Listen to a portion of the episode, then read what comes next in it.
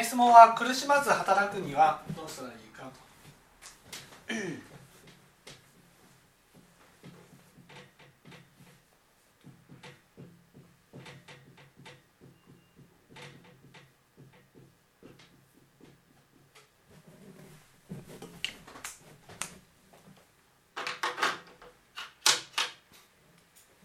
まず何が自分を苦しめてるかを考えることが大事だと思います何が自分を苦しめてるかです働く上で自分を苦しめているものは何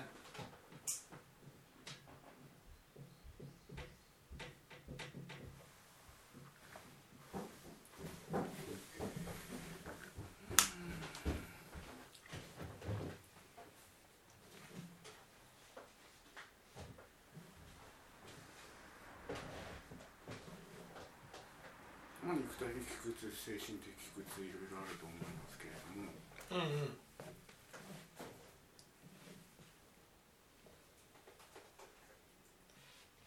何が一番自分を苦しめる？つまり苦しまずに働くには何が自分にとって苦しいかっていうことを理解する必要があるんですね。何が苦しい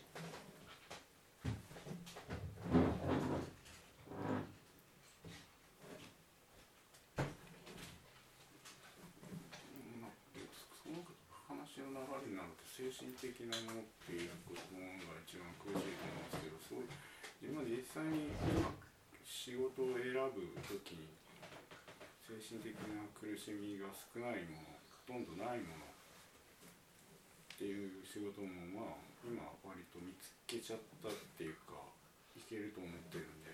うんここはそうです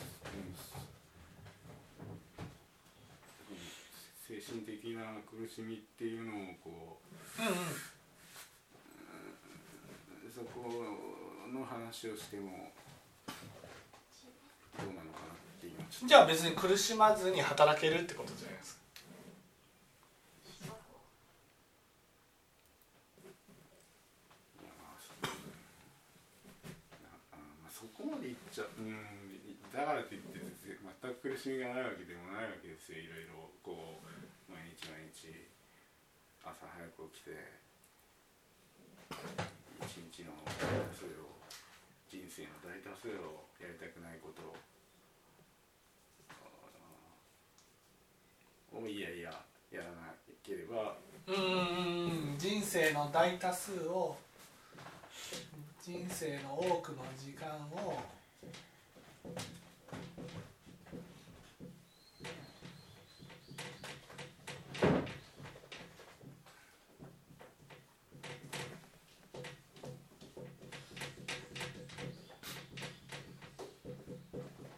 やりたくないことに費やすことが苦痛だと。一番かどうかわからないんですけどまあそれはありますね、うん。うんうんうん。うんこれはどうしたら消せると思いますか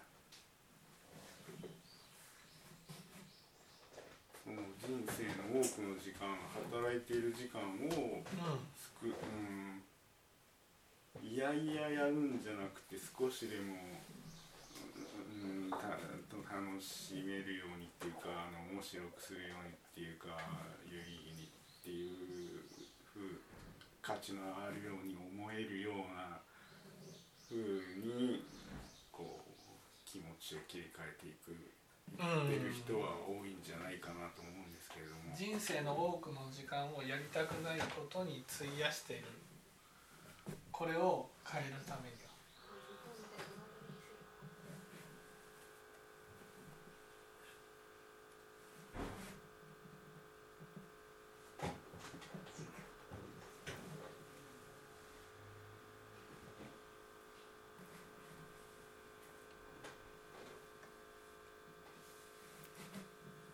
やりたくないことをいやいややってるからそのやりたくないっていう気持ちをこう少しでもなんていうのかな前向きな気持ちに変えれたら苦しみが減るのかなみたいな思うんですよち違う。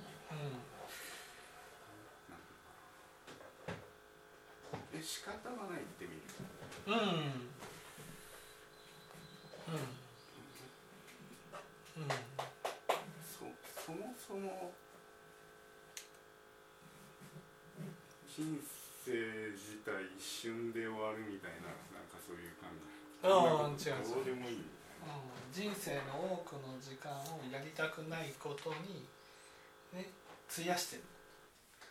ということはねそう思ってるってことは私に時間さえくれたら有意義に使えるってことですよね。そういう言い方もできなくもないですけれどもいやあのそういうふうに言われてみれば時間があっても使えてないっていうのも。そうなんです。人生の多くの時間をどうせ無駄に使うんです。まあ分かってますけど、はい、無駄に使うそう無駄に使うならねそれをねそのやりたくない仕事に費やしてもねさほど問題はないってことです。それよりもね残された時間を少しでも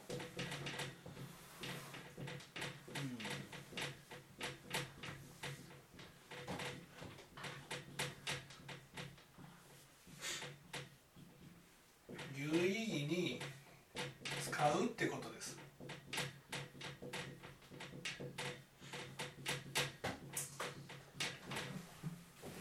そこなんですけれども先ほどの話にあったうんえーっとなんだろうして失敗するかもしれないけれども失敗したとしてもその経験が、えー経験にか価値があるっていうかと思う思える人もいるいるっていうか、うんえー、とその話によってえっ、とうんなんていうのかな業になるっていう話があったと思うんですあはいはい。いやこれは有意義に使うっていうことはやりたいことを残された時間でやるってことです。やりたいことがないそうやりたいことがないんですよ。やりたいことがない場合はそれは有意義に使うってことは当然徳を身につけるためにやるってこと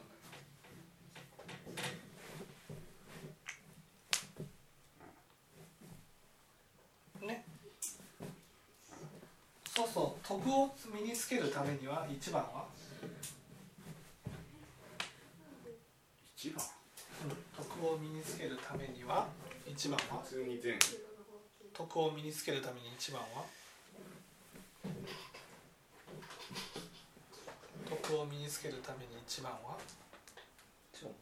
うん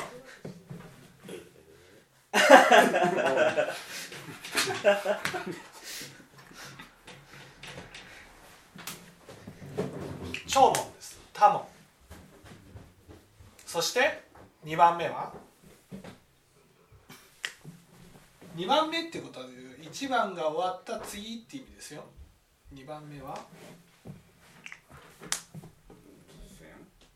うん？うん？ん？実践じゃなくて。うん。2番目は？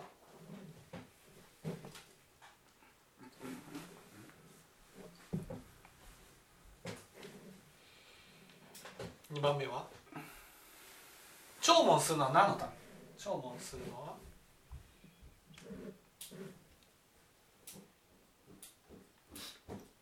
え知恵を身につけるためだと思ってますけど。うーん聴聞するため何のため？えっと、まあ、この話の流れからすると徳を身につけるため。じゃなくてですか。あ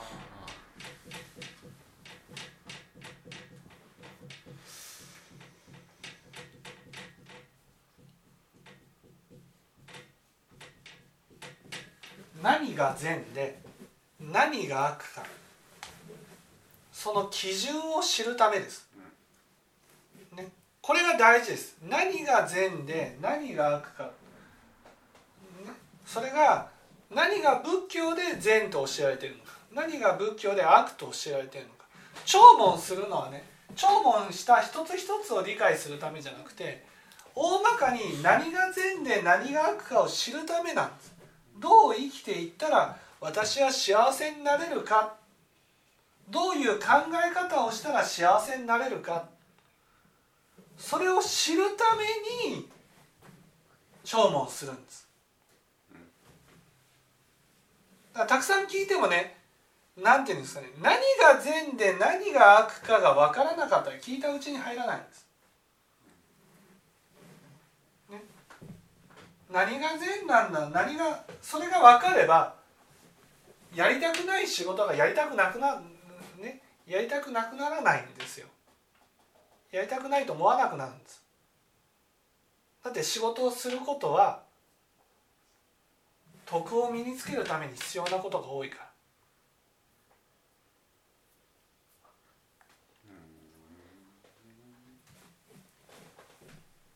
だって人と関わることだからね人と関わることって学ぶことが多いんです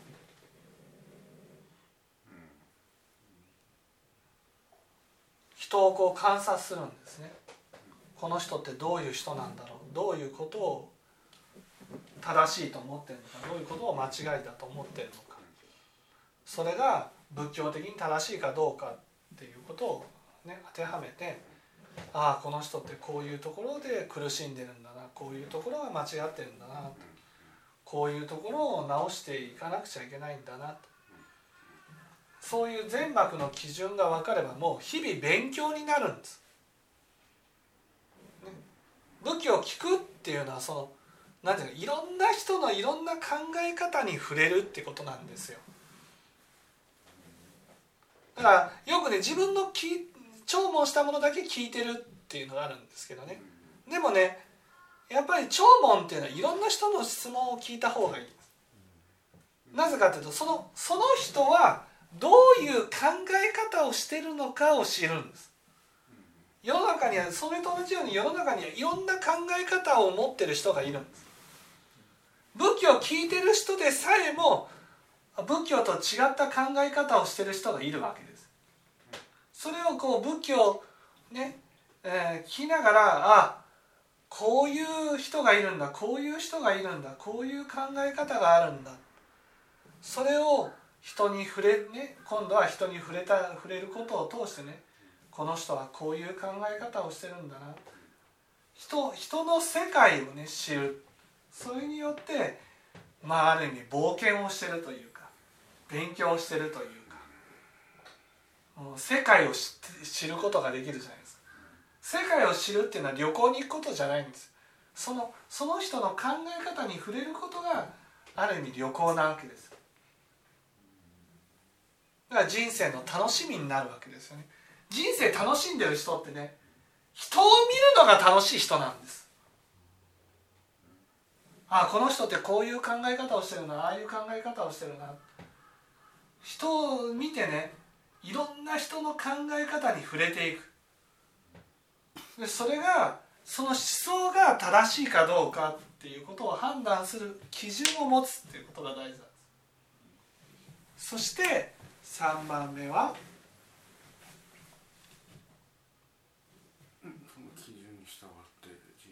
うんそう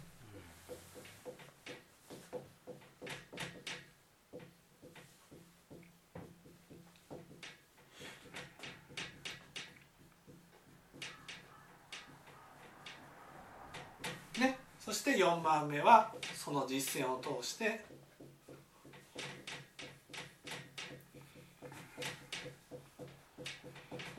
知恵を体得することです。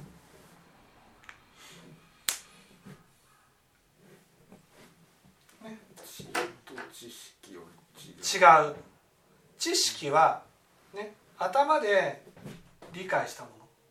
知恵っていうのは体を通して体感したもの例えば分かりやすく言えば、ね、人生の多くの時間をやりたくないことに費やしてる、ね、でもどうせならやりたいことに変えた方がいいじゃないか、あやりたいことでやっていったらいいんだなと思うことが知識ってことです。うん。それが実際ねやりたいことに変えられてる状態が知恵ってことです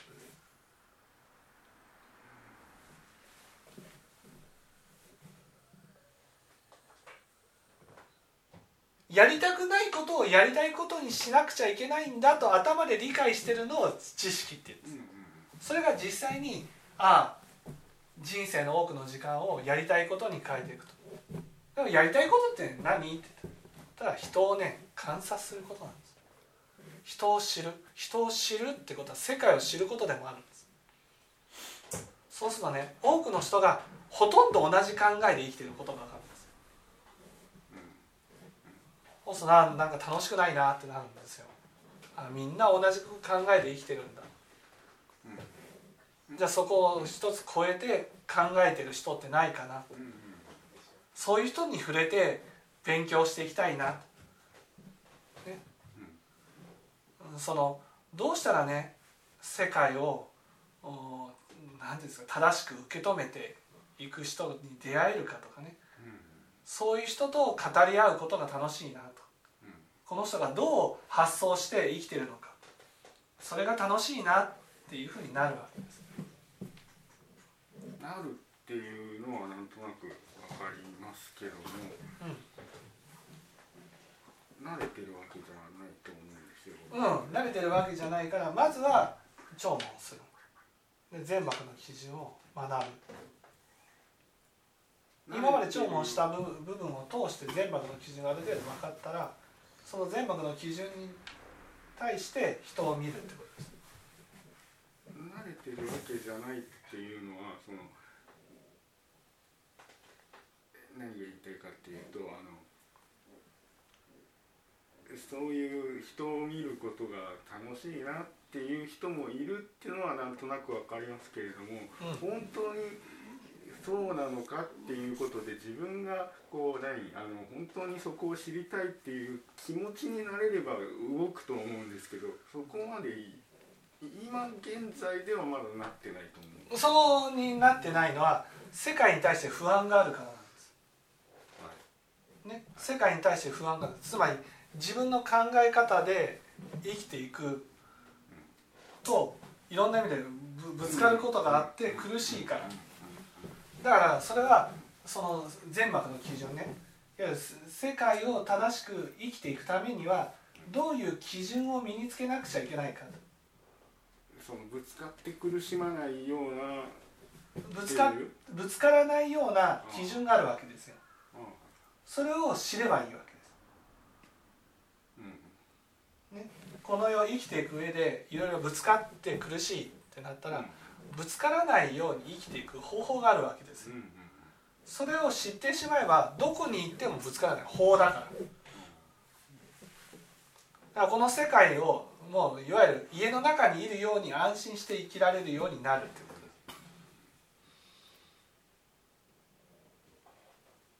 だからその基準がわからないからだから人はものすごく恐れるわけですよ外を。でも外の基準さえ分かってしまえば家の中にいるように外で振る舞えるようになるってことです。何にも恐れることはないだからぶつかるポイントがあるわけです。そのぶつかるポイントさえ自分の中で妥協さえできればそんなに問題はないわけです。あこれはこここで蛾を通すとぶつかるなっていうのがあるわけ。ね。そこさえねあこうやったらぶつかるんだっていうイメージがあれば避けることができるじゃん。そういう基準ってことなんです。この世生きていく全幕の基準って仏法という狭い分野の基準じゃないわけ。この世の基準ってことなんです仏法って。この世本当に安心して生きた生きていくための基準っていうことなんです。何をしていったら幸せになれるかどうしていったらいいかそういう基準を聴聞することによって学んでそれが身につけば人生を楽しく生きていくことができる。どこ行っても。